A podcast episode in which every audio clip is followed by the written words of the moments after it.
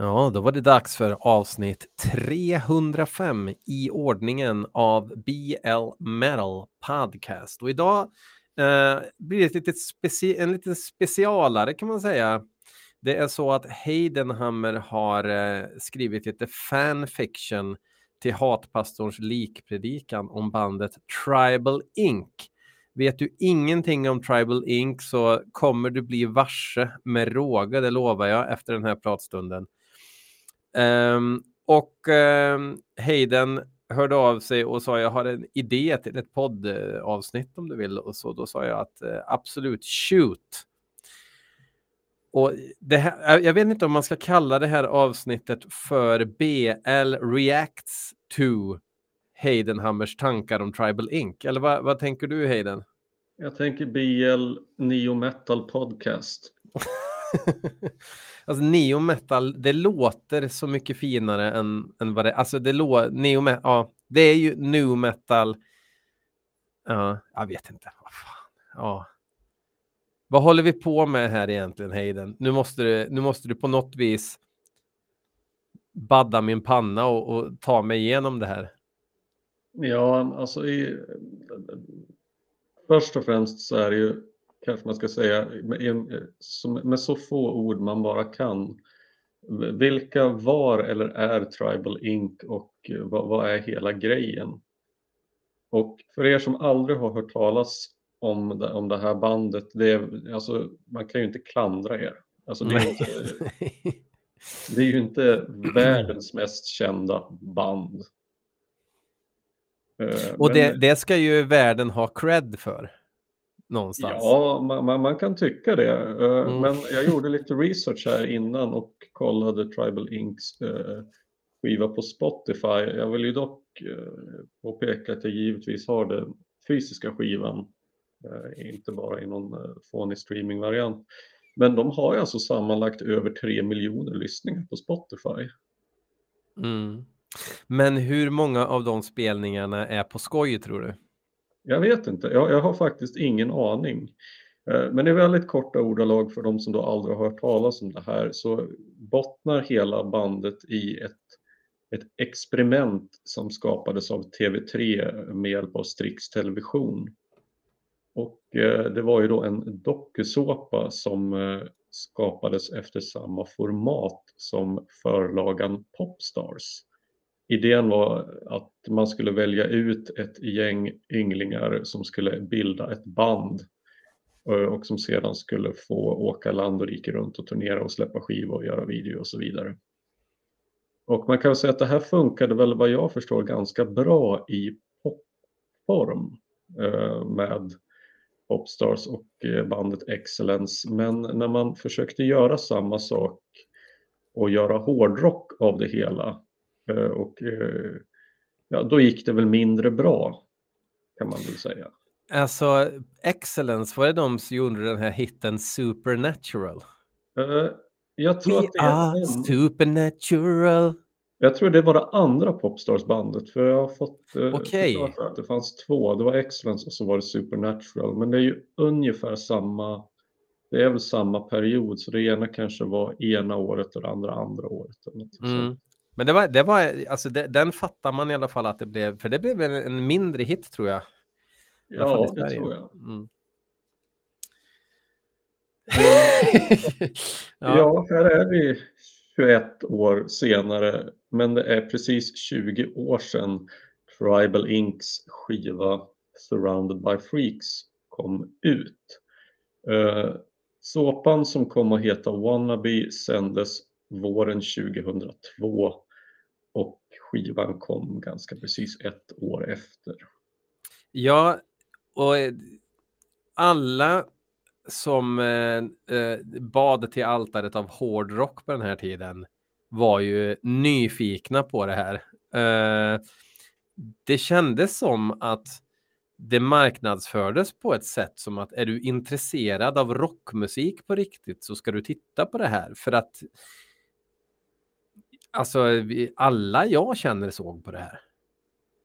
Ja, alltså utan tvekan. Alltså det, det måste ju hur, hur nu slutprodukten än blev så måste du ju ha haft tittarsiffror som var ganska rejäla, alltså åtminstone de, de första avsnitten, tänker jag. Mm. Men vilket år var 2001 eller? När var det här? 2002. Det var 2002 och singeln kom ut samma år. Ja, det här Nu ska vi inte ju... gå händelserna i förväg, men det kommer ju släppas en singel. Ja. Eh, men, jag, för, men jag håller med, alltså det du sa Mm. där i början, det stämmer, eller det du sa nyss, det stämmer ju till 100 procent att när det började gå lite trailers för det här programmet och eh, lite spots om eh, att eh, de ville locka folk till att gå på auditions för att eventuellt kunna bli medlemmar i den här framgångssagan. Då sades det ju ingenting om vilken slags rock eller hårdrock eller någonting det skulle vara. Det var bara rock'n'roll Mm. typ. Sen Och, har jag förstått- Mm, ja, nej, men och... Det, jag menar, man ville se det eftersom, okej, nu, nu kommer det vara någonting på tv som har någonting med det jag och gillar att göra, tänkte man ju. Och man måste också komma ihåg att det här med att, att eh, metal var häftigt, det hade inte riktigt slagit rot igen i Sverige vid den här tidpunkten. Slutet av 90-talet, då var det inte coolt med metal. Alltså eh, de som överhuvudtaget utstrålade på något, något sätt liksom i, alltså i, i yngre åldrar, ja, äldre åldrar också för den delen. Det, man var ju inte frän om man hade en heavy metal t-shirt på sig, utan snarare så var man eh, rätt töntig överlag. Um, och uh, det var nästan ingenting på tv uh, eh, överhuvudtaget. Och var det någonting, jag kommer ihåg musikbyrån, lustigt nog samma skapare som gjorde den här uh, hård rock på export nu, vad heter Magnus, Uh, ja det är han som har producerat det i alla fall, um, gjorde en, eh, en, eh, en, en musikbyrån avsnitt om hårdrock och då var det liksom Ja, nu ska vi ha lite nostalgi. Händer det ibland att du tar fram din gamla Iron Maiden-skiva och spelar luftgitarr? Det var den nivån det var på, inte som att hårdrock överhuvudtaget är någonting aktuellt som folk gillar på riktigt idag, utan det gör man för att man tänker tillbaks på när man var ung. Liksom. Eh, och, så hårdrock var ju ganska ute, förutom då den här avarten som kallas nu metal, som är på väg tillbaks. Um, vilket skrämmer skiten ur mig faktiskt. Ja, du är inne på någonting intressant här redan på en gång tycker jag. Eh, för det är ju tidpunkten för det här Mm. experimentet eller projektet som jag tror man måste ha i beaktning. Iron Maiden har ju ganska precis återförenats med Bruce Dickinson. Det, det hände ju sommaren där 99. Och, eh, men, men det här med alltså classic rock revivalen har inte riktigt satt rot egentligen Nej. alls. Och Rob Halford har inte återförenats med Judas Priest. Eh, det är, en märklig period det här. Därför att det är ju inte lika dött som det är i mitten på 90-talet. Men det är väl lika dött för den bredare massan så att säga. Eh, Mm. Att I och med, med Dickinsons återkomst till Maiden så är det väl att för folk som alltid ändå har gillat hårdrock och metal så anar man väl lite grann lite av en ny gryning eller någon slags eh, ja, ja, någon slags revival. Ja, Men- för vi, vi kan bara tillägga att givetvis så fanns det ju en sprudlande underground fortfarande. Eh, men i mainstream tv och radio så var det helt borta. Och vi trivdes rätt bra på det sättet också. Alltså, jag, jag tror att väldigt många mådde rätt bra av att, eh, i, av att det, det var som en the world's best kept secret liksom, lite grann. Ja, det är, det är lätt att irra bort sig och glömma för att bara några år senare så blev det ju inne med hårdrocksestetik igen och det tyckte jag märktes kanske framför allt i, i Eurovision-sammanhang och sånt där och att Mm. Max Martin började få sitt definitiva genombrott att på något sätt så började hårdrocken bli en del av mainstreamkulturen ett gäng år senare men, men det är ju efter att det här programmet har kommit och gått. Mm. Uh, jag tänkte just det här med som vi säger att om neometal och, och tidpunkt och så här. Uh, först så tänkte jag lite grann på att man har ju sagt till exempel att uh, Sverige har haft olika scener och brist på scener. Så att en jättestor dödsmetallscen, en onekligen en rätt framgångsrik black metal-scen. Man hade ingen thrash-scen, men man hade Europe glam hårdrock innan dess. Eh, och så där. Men svensk neometal, det, det såg vi väl fan inte mycket av va? Nej, det, jag menar Clawfinger, de här banden, de var ju före den här new metal-vågen. Det var ju eh, rap metal dök ju upp och det fanns lite band i Sverige. Buckshot AD. Hittade du just på det där? Nej, nej, nej de, jag såg dem live i Skoghallsparken faktiskt. Och det var rap metal. Men det fanns lite sådana där band som dök upp som, som kanske var inspirerade av Rage Against the Machine och, och sådär. Så, sånt fanns, men, men inte alls det man kan kalla... Det var ju ändå hårt med kaninöron runt. Ja, för jag ehm. tänker det är ju mer ett försök väl att vara lite Machine Head och Pantera, Agro Groove där. Alltså typ ja. Tom Predator och andra otäckheter från Örebro och allt mm.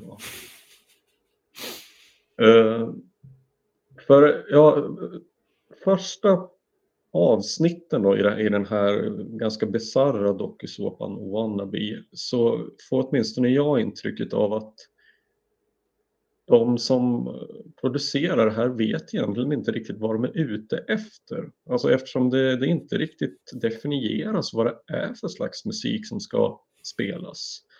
Så att det dyker upp ett gäng väldigt, ska vi säga, eklektisk, en eklektisk skara människor som ska uh, gå på audition Eh, och när de får chansen att, spela inför en jury som ska rangordna dem eller se om det är några som har star quality och sedan eh, har det som krävs för att bli en del av Sveriges rockelit med, eh, med såpan.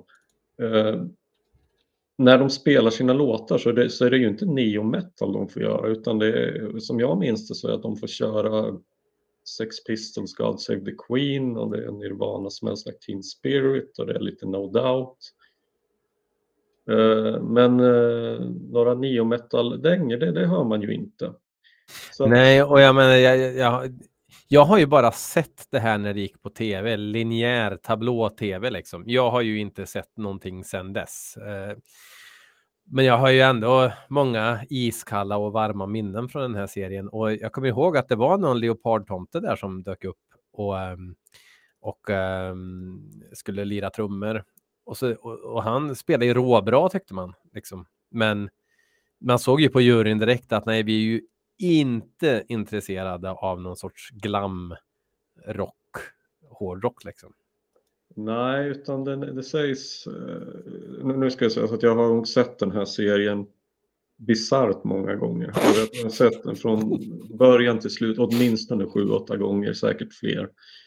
Uh, och så ja, kan vi passa på, jag blev, tip, blev tipsad också här att jag håller i min hand ett fanzine som heter Facit. Uh, som bland annat Daniel Ekeroth var med och skrev i. Uh, ett livsstilsfanzin kan man väl kalla det. Och i just det här numret jag håller i så är det en som har skrivit en inte mindre än, en 19 sidor lång genomgång, alltså genomgång av hela Wannabe avsnitt för avsnitt och alla människor som typ ens figurerade med en sekund eller någonting i tv-serien. Ehm, så, så, så det, det, finns research om man vill. Tyvärr mm. så har TV6 Play plockat ner hela serien från nätet så att jag vet inte riktigt vart den går, om den går att få tag på längre. Nej, alltså de, de eh, tabbar ju sig där, skulle man kunna säga. Alltså, ja, för, alltså, men herregud, vad jag hade gett för en fet DVD-box med detta. Det är ju inte en person på olika forum som frågar vart man kan ladda hem serien lagvidrigt om, för att se den. Liksom. Nej, nej, det är den efterfrågan, den, den finns. Eh, men jag vill också så här sätta in en brasklapp. Egentligen hade jag velat göra detta för, för första stund. att Okej, okay, det är givetvis jättelätt att göra sig väldigt lustig över Tribalink och Wannabe och alla deltagare och sådär.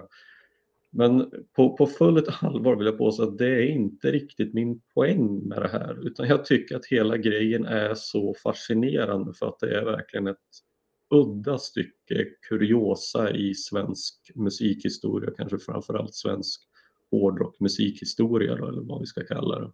Mm.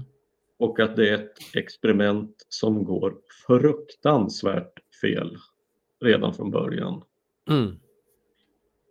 Uh, för just detta med att det, det, kommer då en massa lycksökare som, som spelar. Och jag vill också påstå eh, en av dem som spelade bas eh, körde jag faktiskt i samma band som eh, en gång för otroligt länge sedan i Härnösand. Men tyvärr gick han inte vidare och han hade väl inte riktigt samma star quality som Impio Uffe, då, så att det, det sket sig.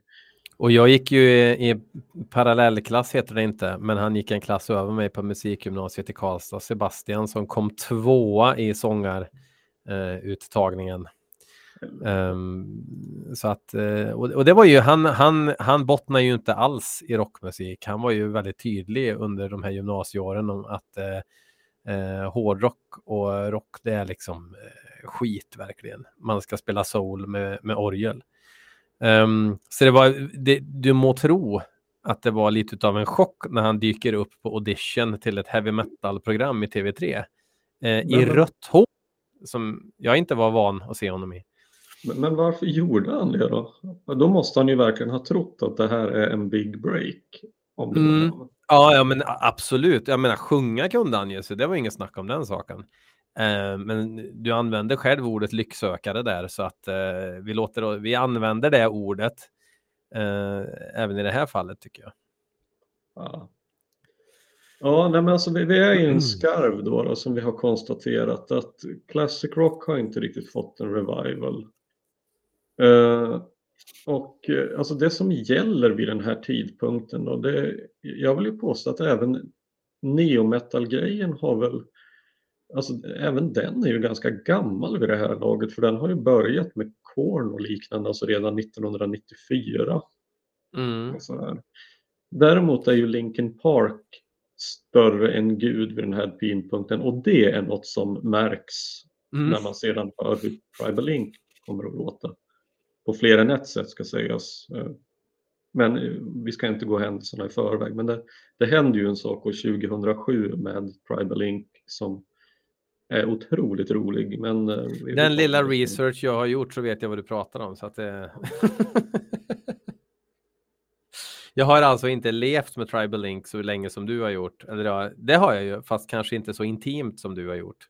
Jag skulle, jag skulle ha velat leva betydligt intimare och jag, jag vill också understryka att jag har försökt kontakta eh, de gamla medlemmarna. Eh, mm. Men jag har blivit kallt ignorerat varenda gång jag har försökt fråga om de har velat prata om det. Eh, ni är alltid välkomna att höra av er om, om ni känner för det. Absolut, absolut. Eh, det vore alltså ett knäck med en Tribal Link-medlem där den får spela bönorna. Det hade ju varit, då lägger jag ner sen. För det, alltså, det, det är ett förstå, men det går aldrig att göra något efter det. Då är det lika bra att skita i det. Men, men eh, ska du introducera medlemmarna som nu faktiskt blev det vi idag kallar Tribal Link? Mm, vi får väl ta och göra det. Uh, I ärlighetens namn så vet jag ju inte speciellt mycket om dem. Uh, man, får inte, man får inte reda på så vansinnigt mycket om dem heller under hela programmets gång. Men uh, på trummor har vi en snubbe som heter Stojan och som senare har gått en akademisk karriär till mötes. Jag vet att han doktorerade vid Uppsala universitet i nationalekonomi har jag för mig. Det har nog gått ganska bra för honom inom, på den akademiska sidan. Mm. Eh, på bas eh, så hittar vi den enda kopplingen eh, vi kan väl säga att Tribal Inc hade till extremmetal-scenen därför att det var ingen mindre än Trollhättan Thrashbandet Impius eller Impius eh, batterist som då sadlade om till bas och eh, hamnade på fyra strängar i Tribal Inc.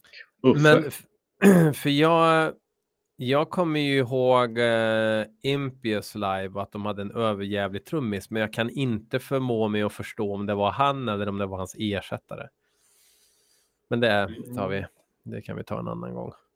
Ja, alltså det, det lilla jag vet, jag har gjort, eh, jag har lite research här och kollat vad som skrevs bland annat i Close-Up om, om det här. Eh, efter att Tribal Inc kanske inte riktigt gick så bra som man hade hoppats på så verkar det som att Uffe ville komma tillbaka till Impius efteråt, men det fick han inte. De hade hittat en annan trummis. Mm. Uh, på gitarr hittar vi en snubbe som heter Lonne och som kom från Hallstahammar. Han var äldst i gänget, hade snickarbyxor och var lång. Ja, alltså Lonne är väl en av de starkast skinande karaktärerna i den här serien eh, i någon mening. Ja, tveklöst. Uh, uh, och det var väl, för, för han var, och det tror jag inte, alltså om han hör det här så jag, jag, jag tror inte han själv ens kommer ha några åsikter om det, men han var väl den som kanske var minst lämpad att spela i ett band som ska ut på vägarna också.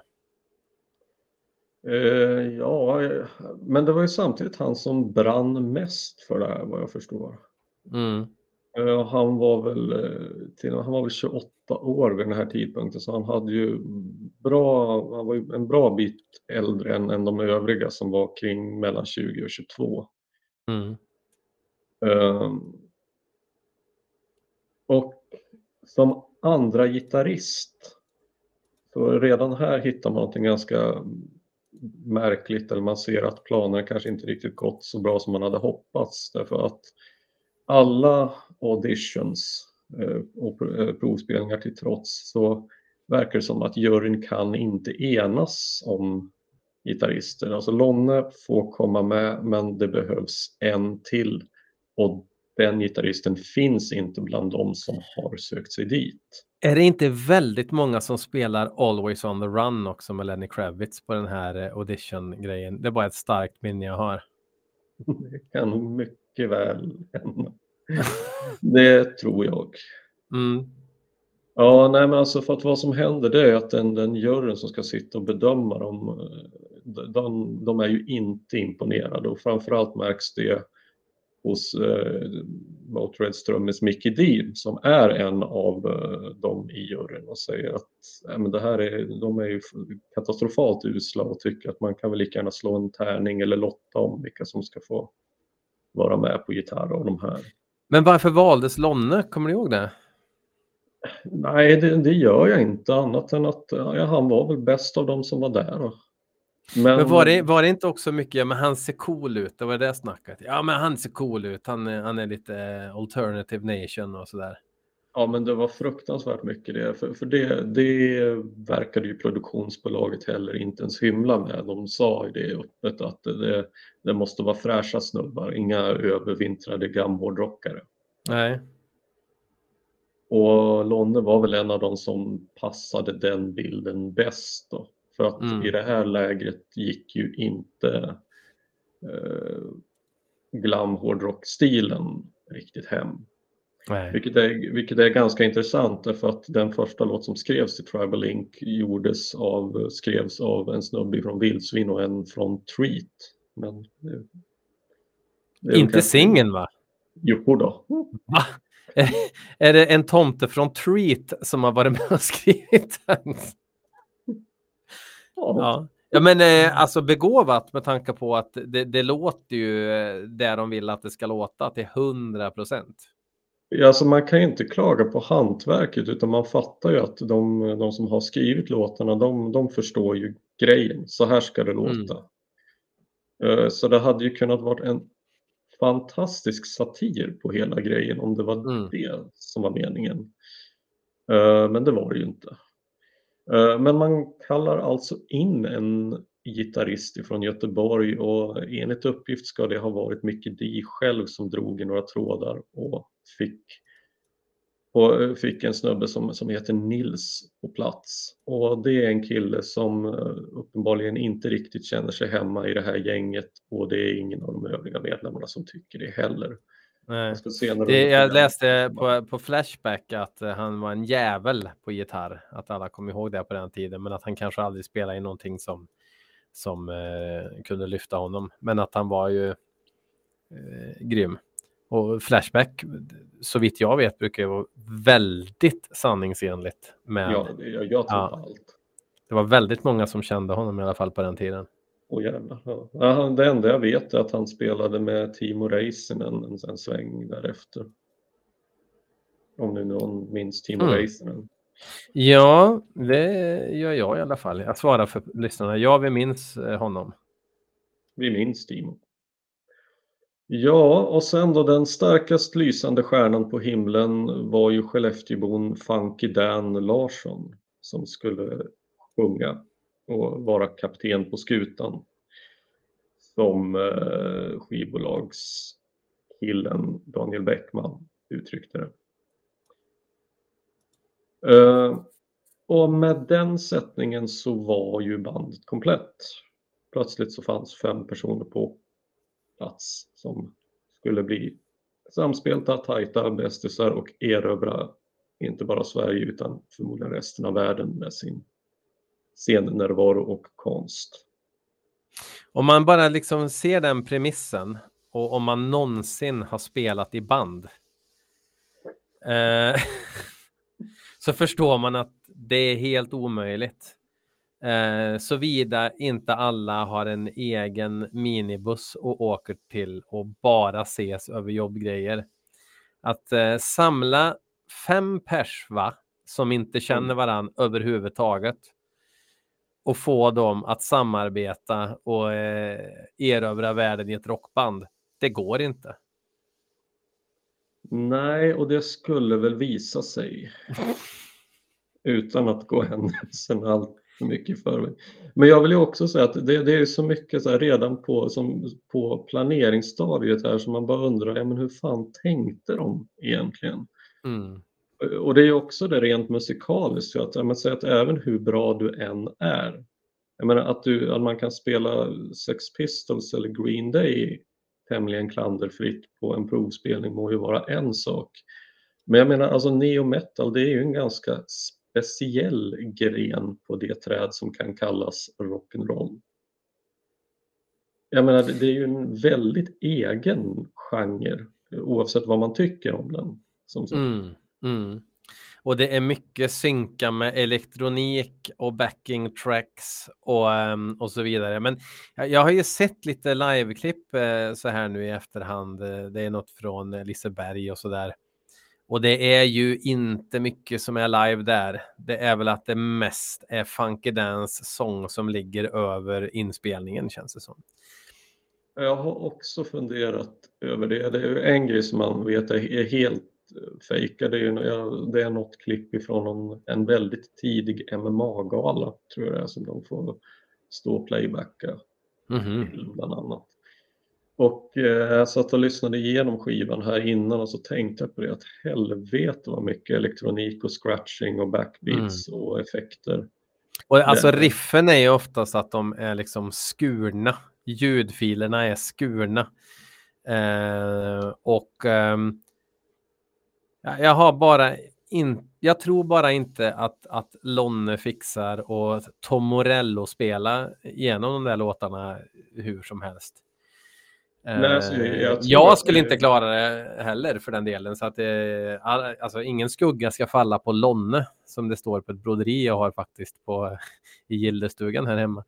Um, men, men det är ingen lätt sak och frågan är hur de löste det eller om de ens behövde lösa det. Ja, nej, det, det är ju frågan. Det, det är många frågetecken som uppenbarar sig, särskilt om man ser om det några gånger och, och funderar lite på, på sådana prylar. För att jag tänker också att eh, man fattar ju att under, eh, under programmets gång, alltså att det här börjar gå i, vad ska jag säga, det är våren 2002, februari till maj tror jag det är. Och det är ju jävligt viktigt att smida medan järnet är varmt så att det måste ju promotas utan bara helvete. Det, det är turné och det är video och det är exponering och det ska spelas på radio. Och det där innebär ju att för att kunna göra det så måste det ju finnas en låt ute i handeln. Mm. Och den enda låt som finns att tillgå med Tribal Ink det är ju den här singeln To My Face.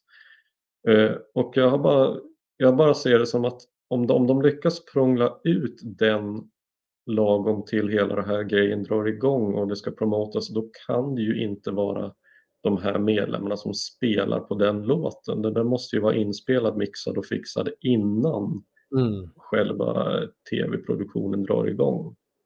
Det är nog uh, Treat-gitarristen som, som har gått in och fått och köra lite drop D-tuning. Ska vi ta och titta på videon kanske? Ja, det tycker jag. Um, ni på Patreon ser ju det här, men ni får ju lyssna ni eh, lyllos där ute som uh, lyssnar på själva podden här. Ja, det är inte så bara. Nej, det är inte så bara, men vi kommer ju snacka lite över den här nu gissar jag. Ja. Ja.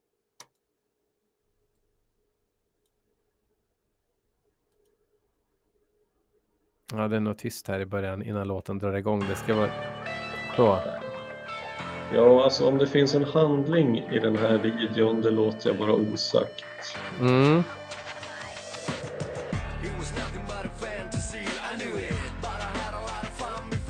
det är ju väldigt många röster på sången. Alltså Impius trummisen var ju arbetslös här i alla fall. Det kan vi väl ändå konstatera.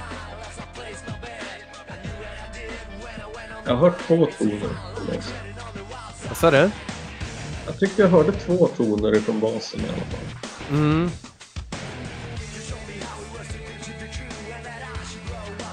Jag tycker också att man någonstans ser på Funky Dan att han inte riktigt står för det här i hans blick, även här i videon. Har du tänkt på det någon gång? Ja, han har ju inte riktig närvaro. Nej. Eh, och sen tror jag att det är lite olyckligt att de ska ju fylla ut hela tv-rutan och samtidigt ska de vara samspelta och tajta. Det är ju, det är ju en knepig balans att hålla. Ja, men just alltså, de, med tanke på vad de skulle göra så de, eh, alltså de prickar ju rätt på Funky Dan. Det är helt klart att han bär rollen snygg JC-kille från den tiden. Förmodligen helt rätt tatueringar för 2002 och hela det där. Um, så han borde ju kunna göra den här videon kanske lite mer karismatisk. Men det ser, det ser ut som att han... Lite som en 16-åring som filmar sig själv framför kameran, mima. Lite den känslan. Men jag tror att man får tänka på det också att eh, det är väl första gången de står framför en kamera. Så det är ju mycket som ska göras på en gång och fort ska det gå. Liksom. Ja, no. Uh, men eh, det är ju jävligt mycket jeans alltså. Ja. ja, det är mycket jeans för pengarna.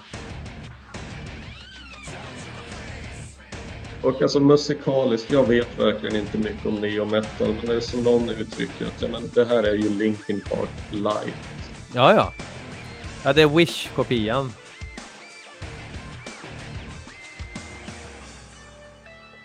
We have Tribal Ink at home. Eller, vad fan säger jag? Jag har till och med glömt vad de heter. Linkin Park. Mm. Uh, kommer du ihåg om den här singeln eller låten, fick den någonsin några bra recensioner i Sverige? Nej. Nej, men jag, jag, tycker vi kan komma till det också. Att um, någonstans Egentligen är ju det här en ren dokumentär om hur um, pophitsmusik har blivit till i alla år. Um, men 2002 så var ju folk som lyssnade på Rack de, eh, de eh, ställde ju sig inte bakom att det är så här man framställer musik. Eh, där man riktar musiken åt en målgrupp, sätter ihop ett band och så får de vara marionettdockor och skickar ut dem på vägarna. Det var, det var eh, stark sås 2002. Och eh, däremot, det som jag tycker är kanske det sorgligaste med det, det är ju att det ju inte riktigt är stark sås 2023. Nej, tänker du att det här hade kunnat funka nu? Ja, jag är helt säker på att det just nu fungerar. Finns det något exempel på det? Det finns eh, säkert eh, inga där jag, där jag har mycket evidens, men väldigt många band som eh, det finns en genre nu i, eh, som eh, Nuclear Blast understöd bland annat den här Female Fronted Metal där du har en tjej, eh, minst en tjej som sjunger, men det ska vara en tjej som frontar, det är en egen genre om du går ut på Youtube. Eh, och de har eh, antalet människor på jorden gånger 100 i views ungefär. Och det går alldeles utmärkt. Och det är många gånger en tydlig produkt av ett skivbolag. För att det säljer eh, som smör i solsken. och det är ju samma dag, ifrågasätter man överhuvudtaget äkthet på någon nivå idag i Ja. öppet forum så blir du ju nerskjuten som någon jävla som någon jävla tönt liksom. Men, men vad då? Om folk tycker att det är bra så kan de väl lyssna på det. Varför ska du komma här och vara tråkig för? Det är bara musik. Chilla. Köp en dubbeljapp och håll käften. Köp grejer. Köp, köp, köp, köp, köp grejer istället och håll käften. För att vi är så alltså vi, det här individsamhället vi lever i här, och jag, jag menar verkligen inte att bli politisk med det, men vi lever ju i, i en individualistisk tidsålder eh, där du är det du konsumerar liksom, och där du marknadsför dig själv i sociala medier i mer eller mindre utsträckning. Om du överhuvudtaget visar upp dig själv i sociala medier så är du någon form av brand. Om du inte vill vara ett brand, då är det ditt brand. Eh, vi lever i den tidsåldern. Och eh, att prata om äkthet överhuvudtaget blir folk provocerade av. Ja, det är ju inte Le Legion, Legione Noir har jag Nej. pratat om. Nej, exakt, för, för, att ta, för att ta ett svennigt exempel. Eh, nej, nej, men så att jag tror att idag hade det här gått alldeles utmärkt, men vi, ehm, vi var inte redo 2002. Men du menar att 2023 är Tribal Inks år? Det är Tribal Links år, men de kommer ju inte kunna köra en, en eh, Linkin Park eh, knockoff, utan man får göra något annat. Liksom. Och jag hävdar att det görs. Och jag menar, vad är skillnaden på det från att du har en person som har en superstor vision och skickar 500 dollar till en trummis i Dresden som lägger trummorna på skivan? Det är ju heller inte ett band liksom. Ja, jag, Eh, mm. Ett band är ju flera personer som har en vision om att uttrycka sig konstnärligt. Det kan man ju fortfarande göra på håll. Ehm, men väldigt mycket ihopprock liksom av folk som får en slant för att lägga instrument. Och jag är inte nödvändigtvis är det inte så att det är eh, vedervidrigt och etiskt eh, liksom fruktansvärt. Ehm, men ibland är det det tycker jag.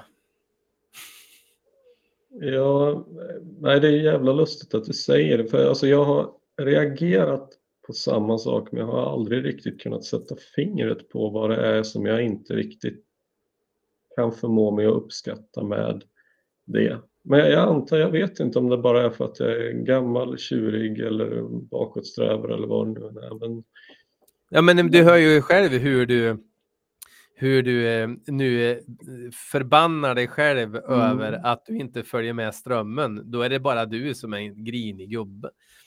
Det är ju, Ja, det är, men det är väl ju brand då. då. det är ditt brand. Exakt. Det, det är dina liksom influencer-kännetecken. Nej, Men för, Ja. för, för att det är ju liksom det är ganska häpnadsväckande liksom att när man ser ett band som eh, uppenbarligen har bytt kostym ganska nyligen för att göra en annan grej. Det här kanske funkar. Um, det förra vi gjorde, det funkar inte. Det här kanske funkar. Och, och så säger man, men hörni, jag trodde att ni spelar grunge alldeles nyss och nu så, så spelar ni melodisk black metal. Um, och då säger folk, ja men vadå, det är ju bra, då spelar det ingen roll, det är bra, det är bra riff. Ja, men um, är det äkta då? Vadå äkta? Vad vem fan tror du att du är? Äkta? Hallå farfar? Fast å andra sidan, vart någonstans är vi nu i vår Alice Cooper podd? Ja, jo, men exakt, men, men det har ju nämnts i Alice Cooper-podden också. Ja. Att man hör Alice Cooper genom, genom alla olika skruder han har.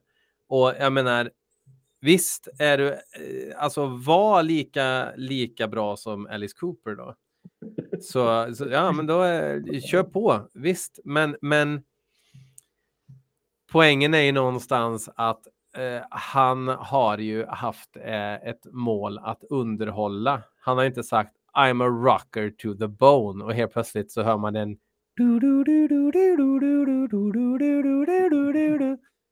han har ju aldrig påstått, om man inte påstår saker, ja, lugnt. Ja. Uh, nej, alltså så här, jag, jag, visste ju att vi skulle hamna här, alltså frågan ja. om autenticitet i metal och hårdrock och Ja, men jag tänker på, alltså det, jag, jag tror fan, var, undrar om det inte var Björn Holmberg som sa någon gång angående Wannabe när vi kollade igenom det vid något tillfälle att eh, alltså det finns framförallt två genrer där, där det, autenticitetskravet åtminstone på den tiden var högt. Och det var ju inom hårdrock, metal och rap och hiphop. Och vad gör man i Wannabe? Jo, du blandar metal, hårdrock och rap, hiphop och mm. gör Linkin Park light av det. Men, men alltså visst det här med autenticitet och så att jag menar ett eh, det, det, sånt här har ju gjorts förr i rocksammanhang. Alltså jag tänker mm. på 60-talet så var väl The Monkeys var väl kanske det första mm. stora som ju var en ren skrivbordsprodukt och som eh, ja det var väl en tv-serie först om, som skulle handla om ett kämpande rockpopband som ville vara Beatles, men så fick ju det ett eget liv.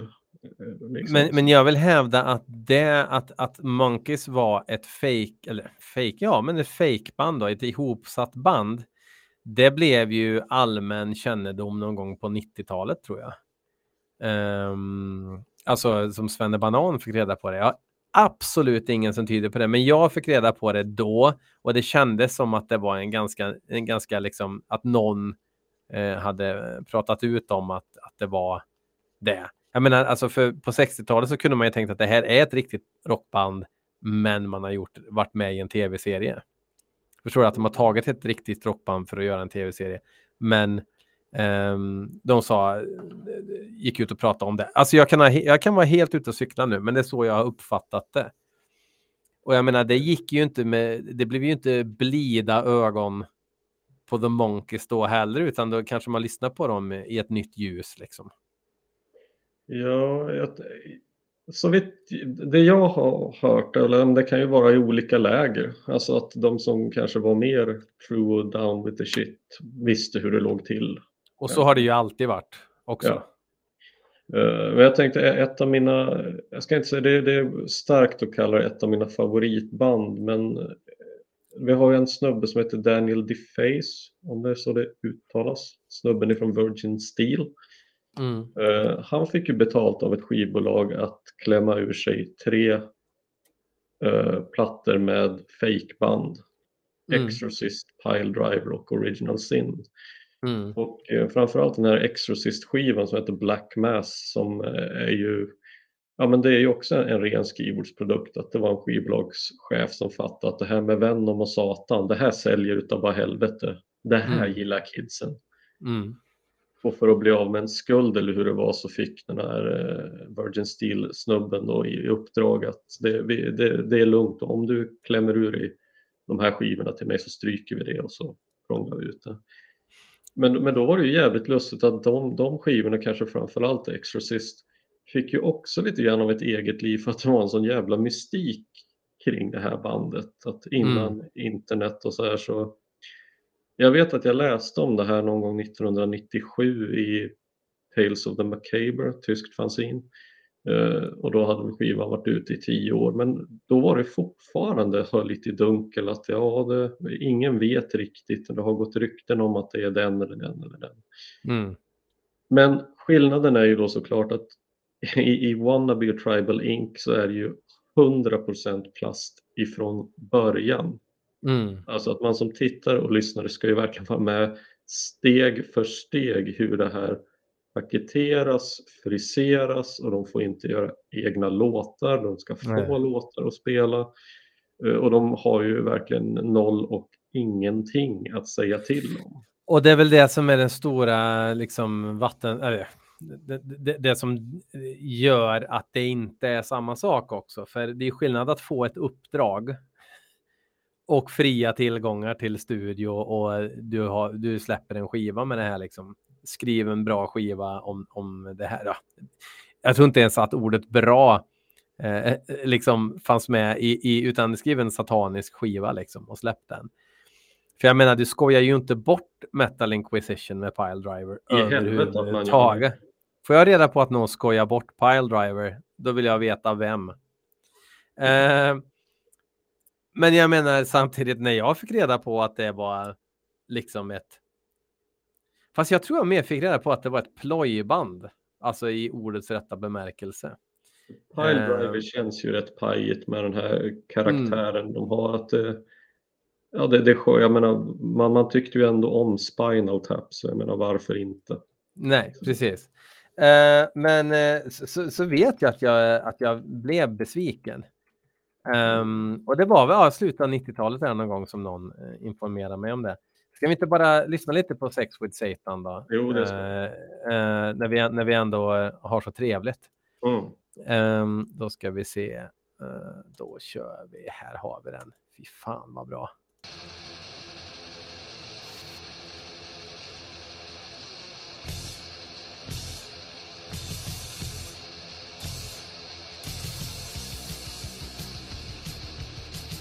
Vilket jävla driv. Alltså varför är Virgin Steel så lökigt när det här är så bra? Ja, det är så jävla konstigt. Eh, men som jag fattade så fick han ju väldigt kort tid på sig att göra det här. Det var liksom en, en vecka på att skriva och spela in och mastra och hela grejen. Så det kanske är en sån där jävel som har massor av talang men som absolut inte får ha en, en deadline längre än tre dagar på sig. Nej. Och sen det här gitarrljudet. Bring back det här knastriga, det här jävla tunna gitarrljudet i metal igen.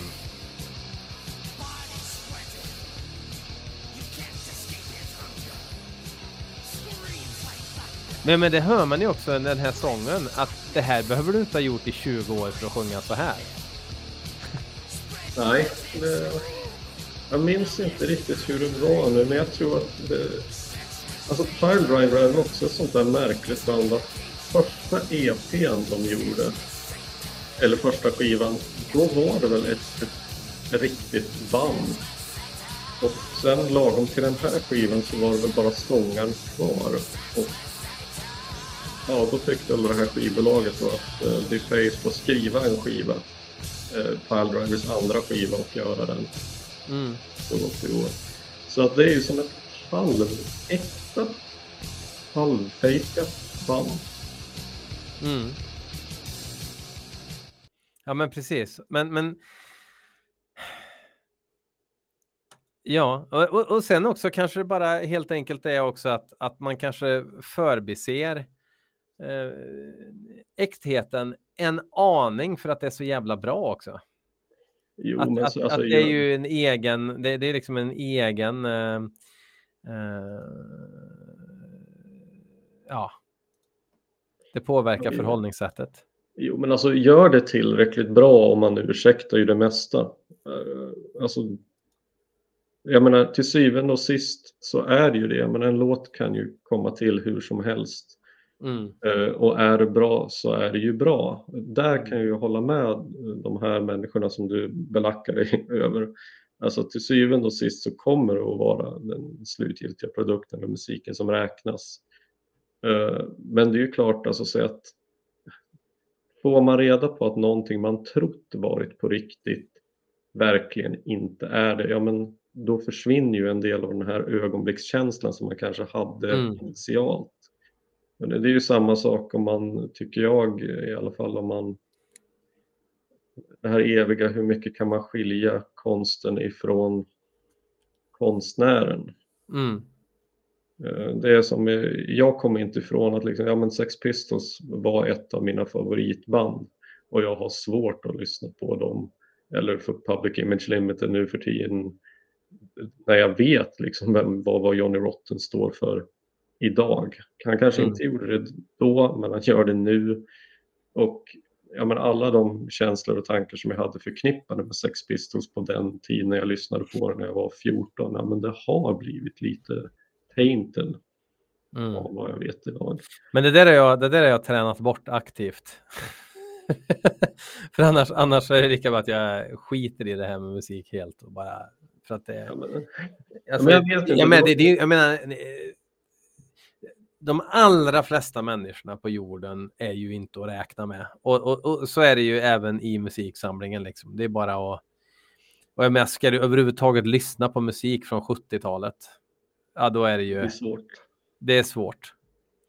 Eh, för det har ju varit en övergreppsfestival och, och bedrövligheter-festival som man på 80-talet tyckte var funny, funny stories från touring life. Men som idag är, ja, lite fadd smak på den gamla vitsen. Eh, Ja, det var en tid då jailbait before clickbait så att säga. Ja, precis. Men du, vi har ju lite fler karaktärer som, som, som omger sig runt eh, Tribal Link. Jo, det, Kanske- det, kan man lugnt säga. Ja. Bara, innan vi går över på just dem så har Ja. jag en fråga till som jag hade tänkt ta upp med dig här. Mm, mm, Och det är det här att eh, backa bandet lite grann och ska tillbaka till eh, tidsperioden vi pratade om i rent musikhistoriskt sett.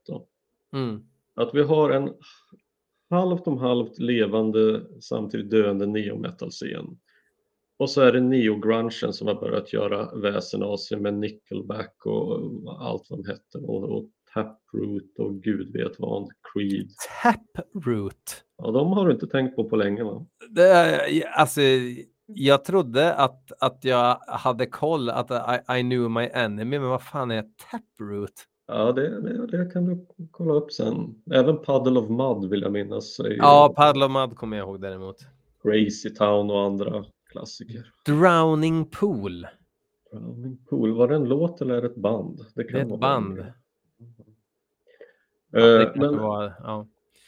Men vi har dem och så tänker jag att så är Backyard Babies och Hellacopters har ju varit ganska stora i några år.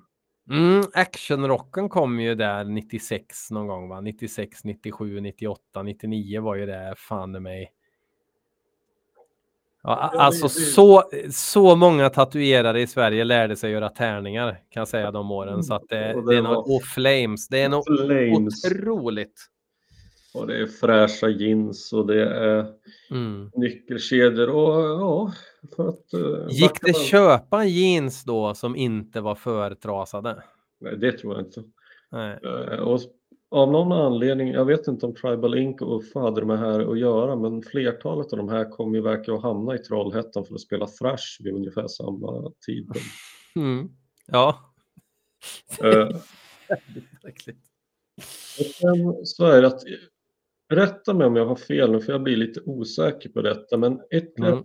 här genrer som börjar komma igång är ju i kölvattnet av uh, Helicopters och Backyard Babies. Det är ju den här, vad fan ska vi kalla det, neo-garage-rocken med, med Hives, the yeah, yeah, yes, the thrills, the kills, the sounds, the Mm. fuck-offs liksom. Mm. Har det börjat röra på sig eller är det någonting som kommer strax därefter?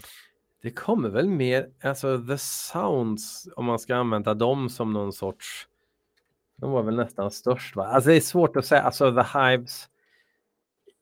Svårt att säga om The Sounds och The Hives är samma beast liksom. Mm. Men Living in America kom 2002 och den gick det ju inte att köpa jeans utan att höra i butiken. Nej, nej, nej. Det var helt omöjligt. Så det är 2002. Det är samtidigt som Tribal Inc. Mm. Väldigt konstigt att de inte satsar på det vi kunde i Sverige då. Och det är precis det jag undrar att liksom, hade det här, hade de gjort samma koncept men med mer ett sånt här band, alltså Mm. med, med musik som faktiskt ju rent hantverksmässigt sett är betydligt lättare att spela. Jag menar Mm. ett par ackord liksom. Ja. Eh, Jag säger inte att det hade kunnat, jag säger inte att det hade funkat men det hade väl fan mig funkat bättre än att försöka importera och göra en Linkin Park Light-klon. Och Tribal Inc. Rätta mig om jag har fel, men man syftar ju på en tribal tatuering då. va? Eh, jag tror inte ens att det var så pass djupt utan som jag minns det så var det så att en av eh, eh, skivbolagssnubbarna dyker upp i ett avsnitt med helt enkelt en lista på ord som eventuellt låter fräcka och vad som kan passa. Så att några andra förslag är Tribal Cum, Tribal Dolls, Tribal whatever. Och så landar de med Tribal Inc. Ja men det, det får bli så. Andra namn som var på tapeten det var att de själva ville kalla sig Pimp. Uh, skivbolaget tyckte de skulle heta Infradead. Och vid något tillfälle på riktigt så var chansen att de skulle få heta Megaboys. Visst låter, som jag, Meg... Ja, visst ja. låter det som jag hittar på det här men det gör jag inte. Däremot måste jag säga att Infradead lät jävligt 2002. Och skulle Ja. kunna ha spelat Trollhättan Thrash. Och vara med på någon Nuclear Blast-samling. Lite generöst att de får vara med på Nuclear Blast va? Ja, jo. Ja, ja. Ja, okej. Ja, en, en Voices of Death volym 7. Ja, okej, okej, ja, det köper jag. Men, men ja, okej. Nej, för, för tribaltatueringen, den var väl helt ute 2022? Det är väl 94, Ja, ja. 95 där någonstans som alla skulle tatuera in tribaltatueringen. Ja, det, det är, jo men helt klart, det är ju så tidigt. Varför jag tänker Kerry King var ju till och med nästan sen med sina och, och, Ja, och de var ändå rätt tidiga känns det som. herregud vad han eh, måste ångra de där tatueringarna alltså. Han påstår att han inte gör det. Eh, Jag vet inte om jag riktigt litar. Det brukar man göra när man har gjort en tatuering. Eh, om det inte är eh, en, en enklare. Sådana här rövarprickar har min farsa till exempel. Ja, De, där, ja. Ja, ja. Lonna har ju tydligen ett kinesiskt tecken på bröstet står det i den här genomgången. ja, jo. Eh, men eh, de här karaktärerna nu då? Mm, mm, mm. För att Ja. här, här har vi att, göra känner jag lite grann. Ja, förutom den redan nämnde skivbolagssnubben som mest bara framstår som vilken skivbolagssnubbe som helst som kanske har lite för mycket pengar att leka med och som tror lite för mycket på sina egna projekt så har vi Skulle vi kunna kalla dem för generisk skivbolagssnubbe? Ja, jag tycker det. En sån som inte ens finns längre. Eh, nej, exakt en sån. Ja, nej, de måste ju tillhöra, inte vet jag, han, han sitter väl med någon gammal naziskinnhuvud någonstans nu och Ja, för- för-. För Frank Zappa sa ju det någon gång liksom att när han, när han drog igång och släppte skivor, det var helt guld. Det var bara gamla gubbar som rökte cigarr som signade band. Som inte hade någon koll överhuvudtaget. Därför kunde det göras intressant musik på 60-talet. Eh, sen så anställde de unga människor som skulle ha koll. Och det var de som bestämde vad som skulle få släppas på skiva.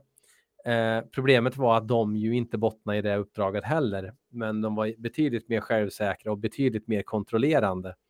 Så att eh, han menar att mycket bra musik gick åt helvete på 70-talet eh, för att allt blev mer strömlinjeformat och band började härma varann i större utsträckning.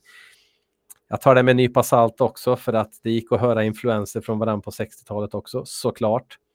Men det är intressant att man tänker att en gammal gubbe som inte har koll är fel person på, eh, liksom, på fel plats. Och där. Men han hävdar motsatsen. Och jag menar den här skivbolagssnubben är ju verkligen en person som bara som, som passar 2023 rent attitydsmässigt. Ja, fruktansvärt väl. Och det, det, blir ju så också, även det blir ju så ofrivilligt komiskt med tanke på att vad är det som händer precis vid den här tidpunkten? Jo, folk får internet hemma. Mm, mm.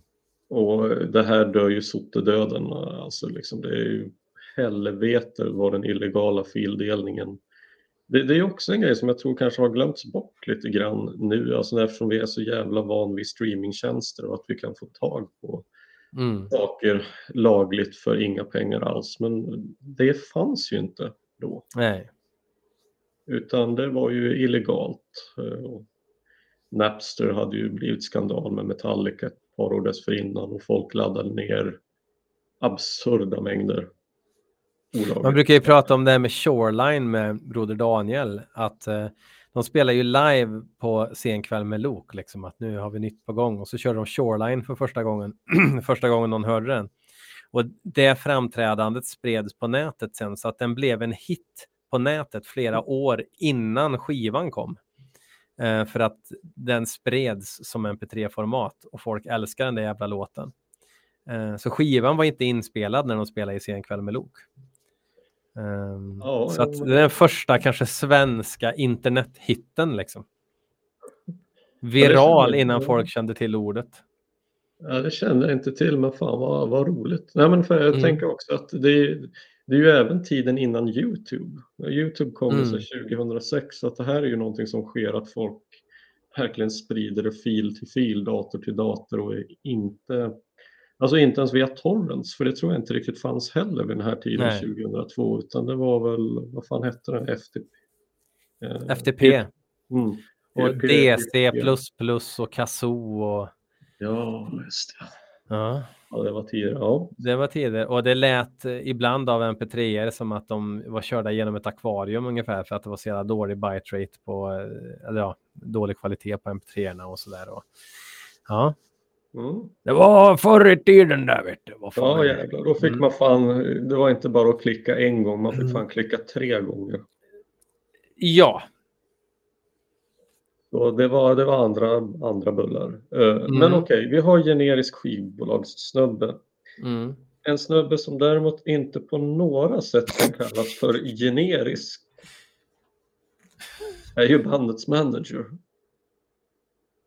JJ hette egentligen, jag tror John eller Johan Julius Eliases eller Eliasson. Det går lite olika versioner av vad han heter egentligen. Men ja, vi, vi snackar färgade glasögon och kobrahatt. Eh, och vilken och... han hade. Ja, shit.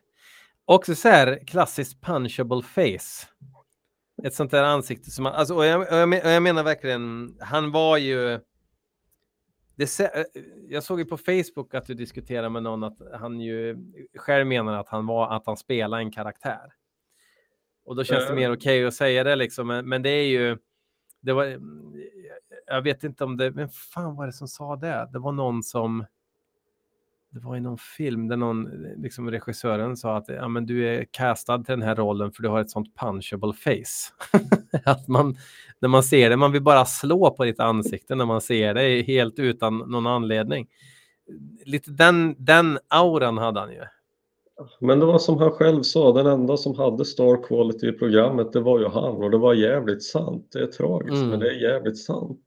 Mm. Och han kanske hade mer rätt än vad vi ville ge honom cred för just då. Mm. Men eh, jo, alltså återigen, vad som är rykten och vad som är sant i det här är ju inte helt lätt att verifiera. Det är därför vi söker vittnen som kan berätta hur det låg till. Eh, men enligt någon slags uppgift så ska det här alltså ha varit en, ska, en, en karaktär skapad av Strix Television. Mm. Men han har ju samtidigt ett riktigt jobb och det är ju att han ska vara någon slags manager åt Tribal Inc. För det mm. är ju han som ska sköta kontakt med, med gigbokare och med press och med ja, folket i branschen. Liksom. Och jag vet att Wallenberg i skitsystem på Facebook eh, posta någon, någon bild som jag fick för mig var typ nu. Där han eh, hade någon, tagit någon selfie med massa champagneflaskor vid Medelhavet i en pool och så Wallenberg skrev så här. Om ni undrar vad JJ gör nu för tiden? Jo, pissar på Svenne, skrev han. Ja, uh, och, och det, det går dag utan att jag undrar vad JJ gör. Och, och, det är ju in character, men samtidigt så var det någon tomte som skickade en, en, en bild från en, att, han hade att han är lärare i Stockholm och hade pratat om någon lärarsituation där i, i Sveriges Radio. Um... Ja, och att han har väl haft någon, någon grej med unga företagare och varit någon slags konferencier eller eventhållare. Och sen mm. finns det en besynnerlig krönika eller en artikel som jag vill minnas har med Fredrik och Filip att göra det är att de har sökt upp honom några år efter Wannabe, säg att det här är kanske 2005 eller 2006 eller någonting. Mm.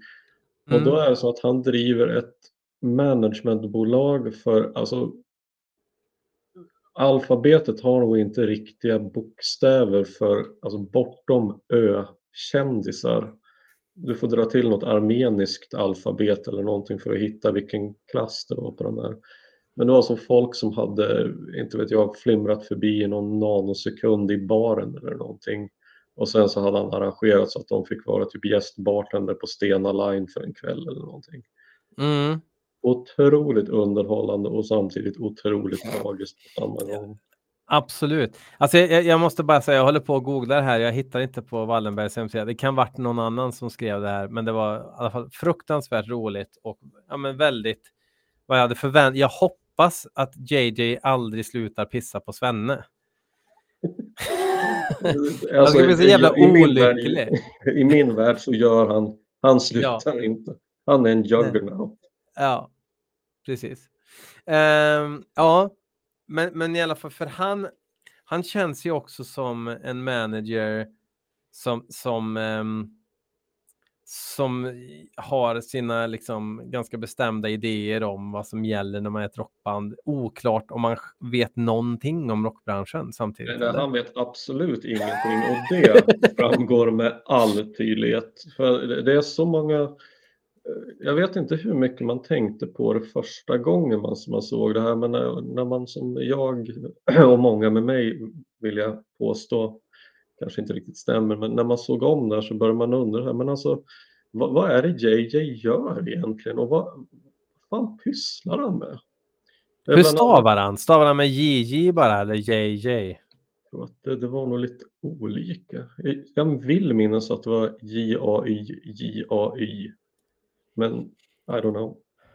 Han, um, han driver ett nöjesbolag som uh, förmedlar olika shower och sökte själv jobbet som wannabe manager såklart. Ja, gjorde han verkligen det? Ja, det kanske han gjorde. Uh, ja, nej, men det är till exempel någon sekvens i ett tidigt avsnitt, då är det att han ska träffa, uh, jag tror det är Starlight heter de, alltså ett av de här bolagen som hyrde ut turnébussar och de var väl störst på det i Sverige vid tillfället så märker man när han ska gå och inspektera bussarna och ställa frågor till, till själva eh, eh turnébussutgörarbolaget så, så ställer han väl frågor om allt som inte är väsentligt utan alltså det är bara nonsensfrågor och det här syns så att killen som han ställer frågorna till har verkligen en väldigt undrande blick rakt in i kameran och undrar vad fan är det som händer nu? Men jag vill inte att JJ ska ha relevanta frågor. Nej. Då fyller inte han en funktion.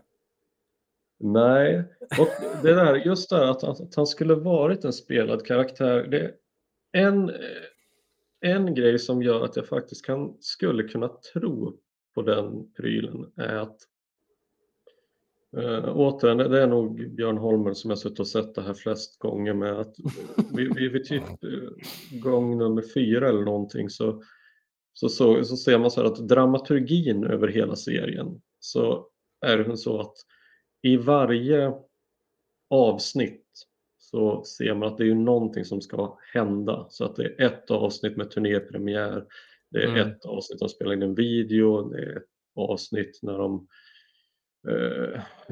får, ska besöka bingor, eh, bingor i mer och bli fotograferad och bla bla bla. Och en väldigt dramatisk punkt i avsnitt 8 eller vad det är så är det att de bestämmer sig för att JJ han drar ner våran street cred. För mm. att Martin Karlsson har sågat Wannabe om det är i Aftonbladet med fotknölarna och varit extra elak mot JJ. Och det här mm. får ju dem att inse att fuck JJ, vi klarar oss själva. Och sparkar ut honom. Och den, den bistra sanningen är väl att de klarar sig alldeles utmärkt själva? Det, gjorde de det? Ja, alltså jag, jag trodde inte att, att de stod och föll med JJ i alla fall. Jag, jag tror inte att de såg att, att, att karriären gick ännu sämre utan honom. Jag såg nu att jag ska ge lite en shout-out till Marco Gillingsmark eh, som 2022 la upp nya bilder på, på JJ. Eh, mm. eh, jag, skulle kunna, jag skulle kunna göra så att jag helt enkelt lägger upp den här så eh, lyssnarna eh, eller tittarna då kan få se. Um, nu ska vi se. Uh, det blir ju lite sl slow tv här. Um, och kanske främst för lyssnarna som... Men, men det här är fan inte oviktigt. För det är ju kul om du inte har sett de här bilderna. Det här är JJ 2022. Jag älskar honom. Ja, såklart. Uh, så, så, uh, det ser ut att vara i Sverige däremot. Det, det, alltså, ja, den här bilden har ju kostat uh, eh, 399 kronor att, att, ta, men han ger ju ändå intryck av att livet leker rätt bra. Och valuta för de 399 pengarna. Badar han i en isvak förresten? Mm, det kan vara det. Jag vet inte. Det ser fan ut som att det är, en, det ett tält ute på isen där. ja, den är liksom hypnotisk den här bilden. Ja, man vill, man vill se mer och vet du vad? Det får du alldeles strax. Um, det kommer en JJ-bild till här. Uh, och den ser ut uh, prick så här. Så det är ändå en Versace Collection tisha. De trasigaste jeansen jag har sett. Eh, brickor, två flaskor skumpa på en Porsche motorhuv. Ah, JJ, hör av dig. Ja. Jag vill ha ett gig av dig. Mm. Uh, Tribal Inc fick åtminstone vara med i TV3. Det är betydligt mer än vad jag har fått vara. jag gissar också att, att en, eh, alltså man kan ju med en lärarlön sätta sig på en Porsche. Eh, men man kanske inte kan äga jättemånga Porschar. Nej, men de hyr ja. man av Starlight så det är lugnt. Ja, ja och ställer irrelevanta frågor. Ja. Eh, fler, ja, fler, fler, karaktärer då? Ja, ja, klockan går ju så att det är en, en, en snubbe som i sammanhanget får vi säga svara ganska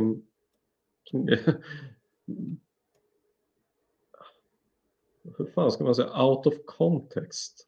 Finns det något bra ord och uttryck på svenska? Ja, men eh, som kanske inte riktigt är... Um... Fan vad bra. Vad ska man säga? Han, eh... Men som om Wayne i Waynes World skulle dyka upp i Sodoms 120 dagar. Ja. Ja out of character då kanske. kanske ja. Ja. Eh, ja, men det, det, är ju att vår gamla hårdrockshjälte Cindy Sam eh, dyker upp. Ser precis en... ut som Vince Neil på den här bilden. Det är kusligt likt. Mm. Är det. Uh, han verkar ju vara en sån jävligt hyvens kille. Och, absolut. Uh, och så absolut ingen skugga över honom och han gör verkligen sitt jobb och det han är där för att göra. Men det är ju att när, när produktionsbolaget har gått ut så jävla hårt i början med att det ska inte vara några övervintrade 80-tals rockers utan fräscha grabbar. Då trollar man alltså fram Easy Action Sand som ja. inte har setts till på Alltså vad är det, 15 år i svensk... Men har han inte jobbat bakom kulisserna med sånt här då tror du? Alltså det har han ju säkert, eh, men det är ju ingen som känner till eller vet. Nej, nej, nej. Och han har ju en frisyr som bara Sinissan kan ha och med skinnbyxor och svart och läderrock och allt vad det är. Men eh, alltså, visst är han tour manager? Ja, det, det, är väl det man får säga att han är. Han ser till att det stämmer med hotellrummen och vilken tid de ska vara vid venue och när det är load-off och load-in och eh, line-check och sådana saker. Ja, han gör väl allt det som JJ inte gör. Mm. Han gör rubbet, han, han drar hela den här skutan. Ja, alltså jag tror att väl det... Ja, sen har de ju, för att sen den tredje karaktären i den här heliga treenigheten som inte är medlemmarna, eh, det är deras roadie eller ljudtekniker som heter Jerker. Mm. Som ju också, alltså han... Ja men du vet alltså om de skulle ha sökt någon som ser så jävla mycket räv roadie ut som det bara går och han skulle knalla in, de skulle ju bara sagt alltså du är fan med för mycket. Mm. Mm. Eh, han ser så mycket roadie ut att det är inte ens kul. Är det, är det, är det, jag kommer inte ihåg hur han såg ut, men är det i stil med han Jugge i Nalles show eller? Kommer ni ihåg den skulle... fantastiska dokusåpan? Det där var ju nästan sjukligt för att första sidan i det här facit handlar om Nalles show. Det är ju helt sjukt. Det är ju helt sjukt. Alltså, jag vet inte om mm, hur många lyssnare som kommer ihåg Nalles show, men det är också, jag, jag skulle ju köpa, jag tittar ju knappt på DVD eller Blu-ray och sånt längre, men om jag skulle göra det, då skulle jag ha Wannabe-boxen och Nalles show-boxen och förmodligen leva själv sen, eh, inte långt efter det. ja, men helt själv skulle du inte vara. Nej, nej, nej, nej, nej, nej. Jag skulle ha JJ och Cindy i, i min närhet på en sån sak. Men, men eh, hur ska man knyta ihop den här säcken nu då? De släpper skivan 2007. Nej, nej, nej, nej. Nej, Björn. Oj, har oj. Fel. Har jag fel där? Ja. nej, nej, det... skivan kom 2003 eller?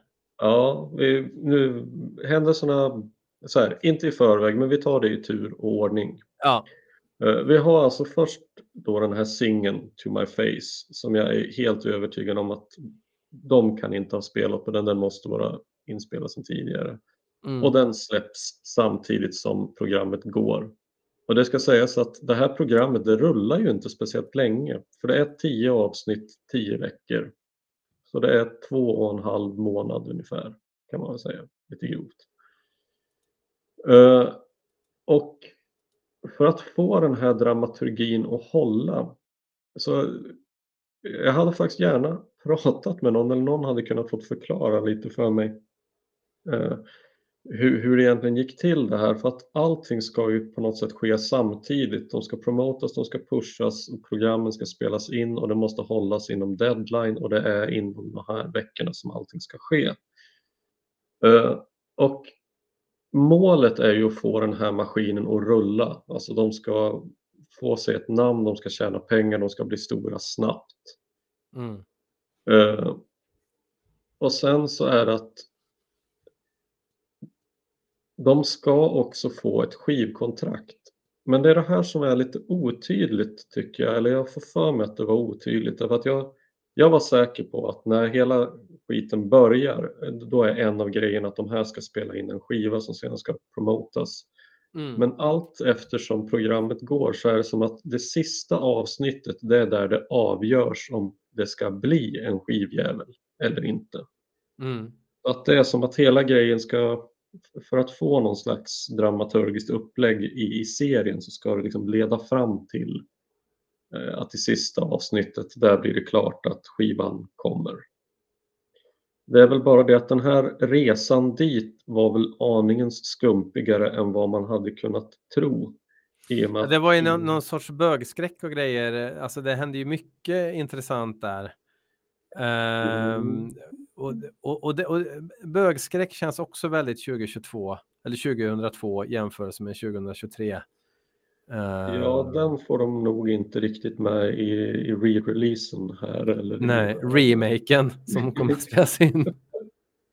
Nej, alltså det, det, det, är faktiskt, eh, alltså, men även med den tidens mått mätt så är homofobin alltså, ganska obehaglig. Ska mm. sägas. Det, mm. De, Uffe och Lonne uttrycker sig på sätt som, det, det, hade inte gått hem nu kan man säga. Nej. Och är det Nils som, som hånglar med en snubbe på fest? Alltså... Precis, och det här och jag fick, intry... jag... Nej, men jag fick intrycket av också att det var på skoj lite grann. Ja, tror, eller så här, ja, vad det än var. Liksom. Det, nej, nej. Stojan kommer väl undan lite grann med att säga att ja, han får väl göra vad han vill, men han kan ju stå för det. Men, men det, här, det här syns inte med blida ögon och homofobin är tämligen grov. Mm. Och jag, jag, är ändå lite förvånad för att jag tänker vad fan Rob Halford kom ut i garderoben 98. Jag, Fast det var väl ingen i Tribal Link som brydde sig om Rob Halford eller visste vem han var överhuvudtaget. Uh, möjligtvis Impius trummisen. ja, Lonne nej, visste väl inte vem Mickey D var när han pekade finger åt honom i kameran heller över att han spelar rätt på ett gig. Jaha, jävlar gjorde han det också? Fan, jag har glömt. Ja, men det ja för, för Mickey D säger liksom, du, du kommer aldrig kunna spela de här låtarna live. Du är för kass alltså. Och så hade Lonne lyckats eh, göra ett gig där han inte spelar fel. Och säger han, riktar han fingret mot kameran bara. Det är till dig Mickey D. Oh, fan. Men du hör mm. ju vad vi behöver den här boxen. Ja. Uh, ja, det, det sitter på min näthinna kan jag säga. Ja, nej men för att det, de gör ju några, de får ju åka på någon slags turné men man märker att jag, jag undrar om det är ett medvetet trick av Strix Television och att de försöker mörka att de här giggen som spelas är ju inte så jävla välbesökta och det är ju det är ju inte Globen de spelar på. Nej, det, det är ju krogar med en kapacitet på några hundra pers liksom.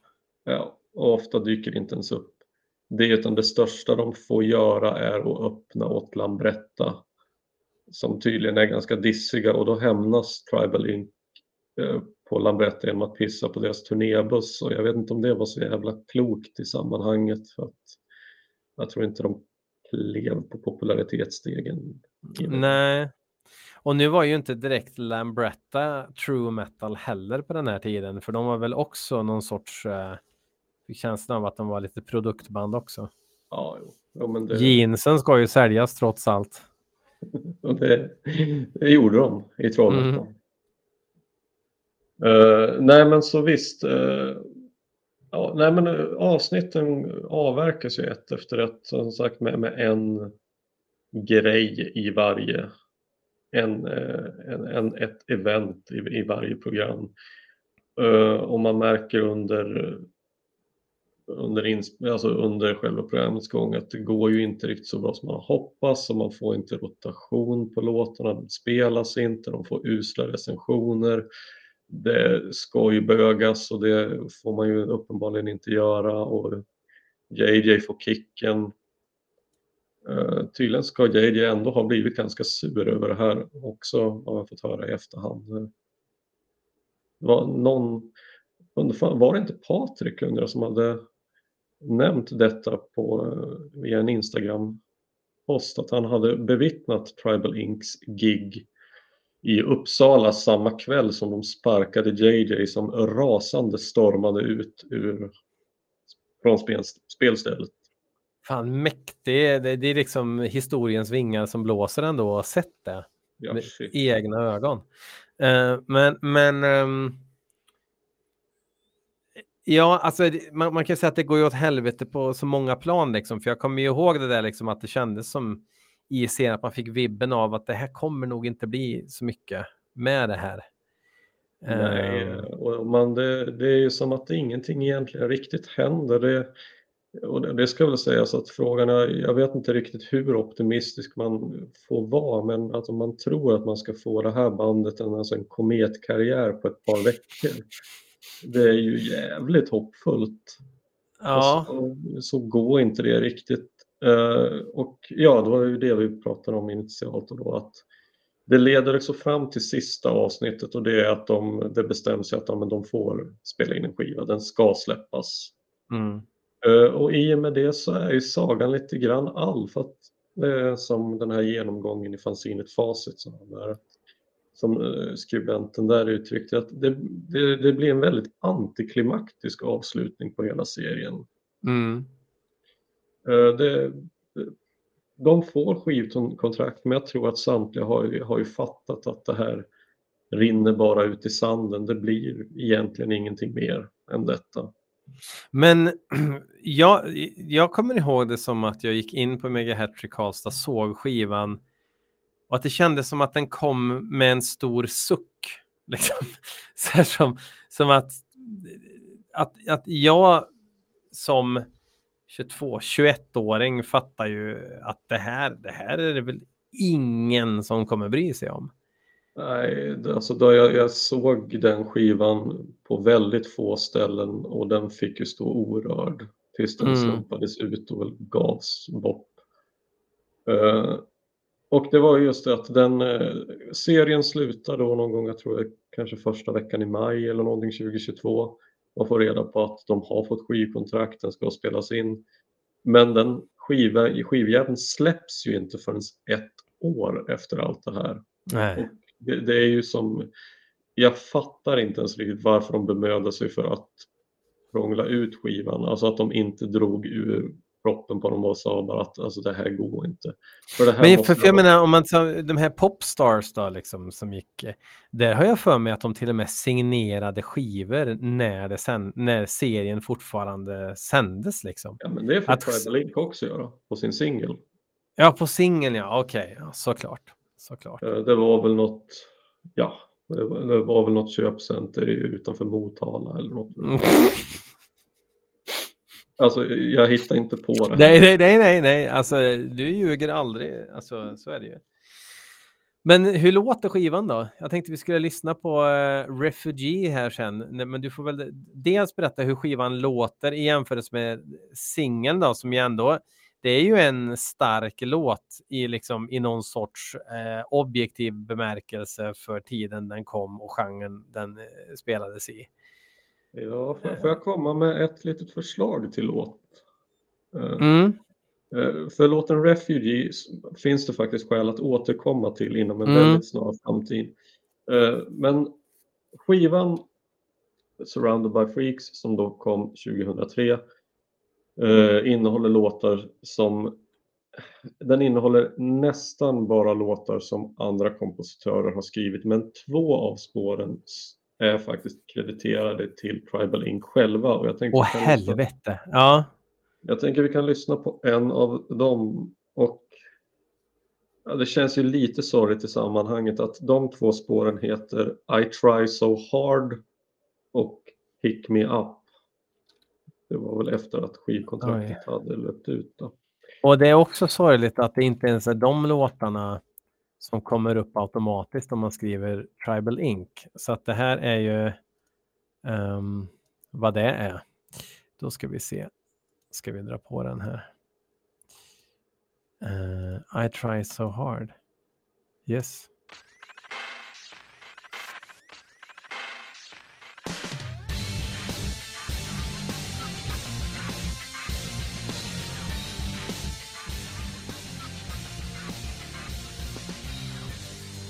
Scratch gillar kidsen. Ja, det är asfräscht.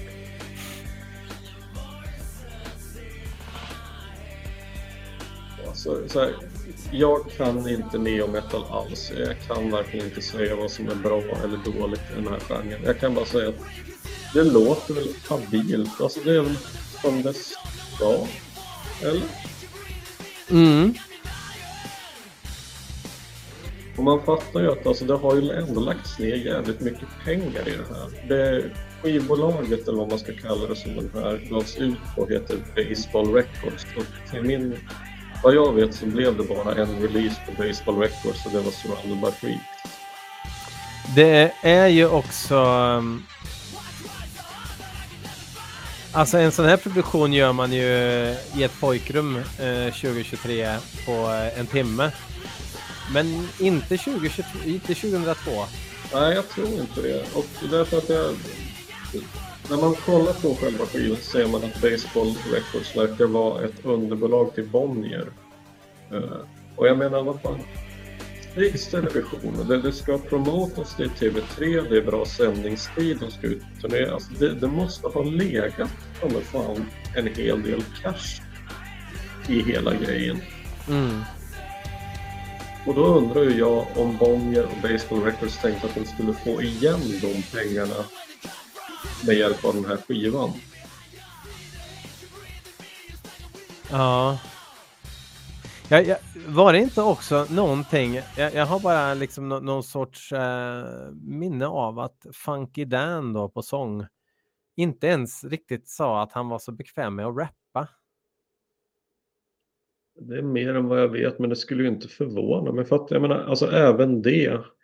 Och återigen, alltså neo metal är ju en, en konstig, en udda släkting i, i den här hårdrock eller rockfamiljen. För att det är ju jävligt mycket man ska kunna som inte finns i någon, på någon annan gren. Om man Mm. så säger.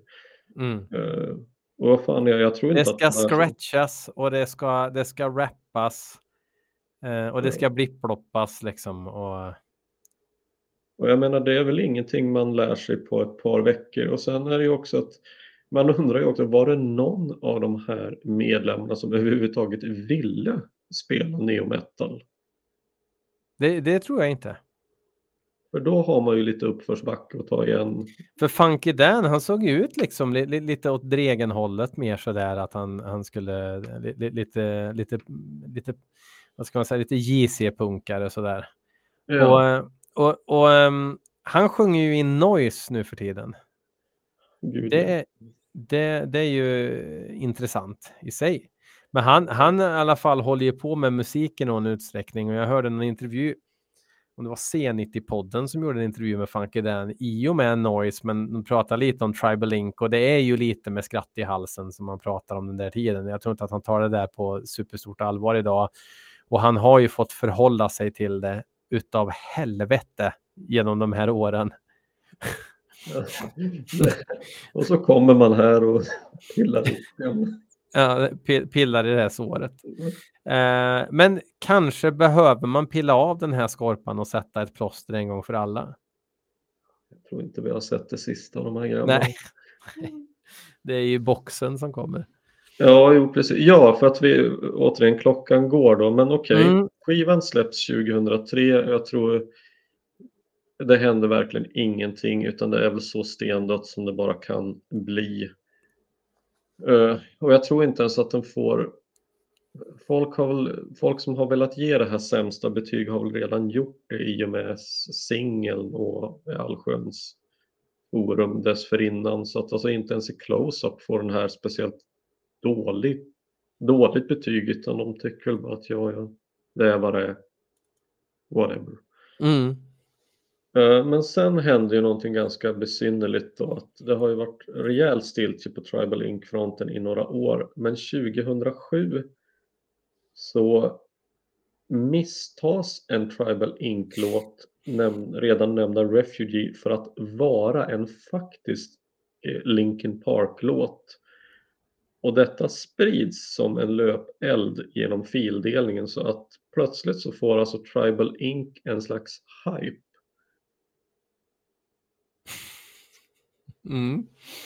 Och ett av mitt livs mest surrealistiska tillfällen var eh, Först jag, jag kände inte till det här alls, det, det gick mig helt förbi år 2007. Eh, så jag visste inte att de hade fått någon slags liten uppåt-sving där. Men det är att när jag är i, i, i Ryssland, i Sankt Petersburg 2011 och så är jag inne på ett sånt här, vad fan är det heter, en kombinerad inomhusklättring och ett parkourställe med en massa så här, man hoppar från olika saker, trampoliner och grejer. Mm. Och ur högtalarsystemet så vrålar Tribal Inks to my face.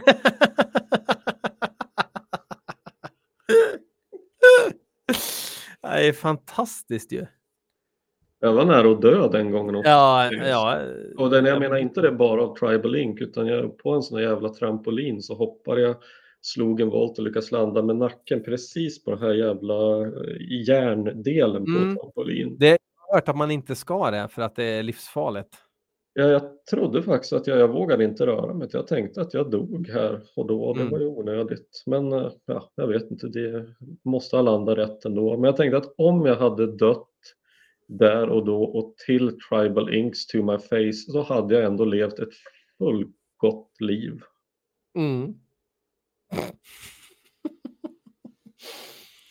Ja, fy fan. Ja, eh, men Refugee då? Alltså, för jag vet att... ehm, vilka var det? De här, det här eh, systerbandet eller brodersbandet till Exhumed. Eh, de har haft lite medlemmar som har hoppat in i Exhumed eh, massa gånger. Jag, jag, vill säga, jag vill inte säga Diabolical, men eh, typ. Är det Diabolic? Nej, inte Diabolic. Men det var väl fan. Åh, jag ska ju inte klippa det här avsnittet och så glömmer jag bort det. Skitsamma, de gjorde ju, ehm, eh, de, de gjorde ju någon eh, Medico musikal, eller så hette heter den skivan. Eh, fan! Det står helt stilla. De gjorde i alla fall så att när de skulle släppa en ny skiva så eh, släppte de även en fake-skiva i mp3-format. Eh, som var eh, jättepajig. Liksom. Men den spreds ju som en löpeld på olika FTP och torrents och sådana här saker. Eh, vilket jag tror gjorde dem en otjänst eftersom folk på riktigt inte visste. Ja, nej, Att det var en skulle fake de veta skiva. det? Eh, ja, ja, för att det skulle vara ett uppenbart skämt. Men, men folk fattar inte humor och sådär. Så att eh, jag ska se vilket band det var nu bara för det. Eh, här ska vi se. Eh, members, past members. Eh, du kan väl berätta något roligt. Impaled Ja, ja, ja. var det. Ja, Mm. de gjorde det och det var, får se om jag kommer ihåg vilken skiva det var de skulle släppa egentligen. De skulle släppa um, ehm, men det var väl helvete. Ja, det här är också underhållning, så kan man säga. Jag tror att det var eh, Death After Life 2005. Som de skulle släppa. Det var ett jävligt bra band för övrigt. Eh, för folk som gillar Carcass-dyrk. Um, ja, men så, så att det var ju inte konstigt att musik spreds på det här viset och ibland så kunde man ju söka på låtar med band och grejer och så insåg man att eh, eller man såg att låtar kom ut som att ja, men fast det, det är inte rätt band på rätt låt och sådana saker för att folk antingen gillar att driva eller missförstod. Jo, alltså risken för missförstånd var nog ganska stor. Och det, Eh, alltså en, en märkligt fenomen som jag var med om flera gånger var att folk som jag inte alls trodde var inne på sån musik eh, kunde börja sjunga på Gizms Destroy. Eh, och har man hört japanska Gizm då vet man att det här är ett jävligt bra band ska sägas. Men Mm det är ju det är ganska speciell, extremt skit i vad ska man säga, punk metal med väldigt speciell sång. Mm. Eh, men det visade sig att det var flera som hade laddat hem uh, laddat hem det här därför att de trodde att det var bandet Death med Chuck Schuldiner och det är för att låten heter Death Destroy eller någonting sånt där. Ja, Okej, ja. Det, men det var ju också så här att om Metallica skulle släppa en ny skiva så tog man hem den och lyssnade på, alltså man, inte jag, utan folk gjorde det och så var det något annat och så var det Mm. typ eh, nå- någon som hade pysslat med humor och sådär, bara för att få folk pepp och sen göra dem besvikna. Vilket är eh, någonting människor älskar att göra. Mm. Eh, till exempel kanske Tribal Link i någon mening. Eh, Men jag tänkte, Men- ska vi, ja. ja, Nej, jag tänkte alltså, ska vi ta och så säga sluta den här Mm. sagan med kapitlet med, ska vi lyssna på Refugee eller Linkin Park som de hette egentligen? Ja, det var lite kul för nu när jag delar den här så står det att det är Linkin Park. Eh, men eh, sen står det i kommentarerna I thought this was Linkin Park. Så att eh, det passar ju extra bra, skulle man kunna Mm. säga. Så jag ger er Tribal Ink Linkin Park med Refugee. Det, det, är en mening jag inte trodde att jag skulle säga i den här podden någonsin kan jag säga.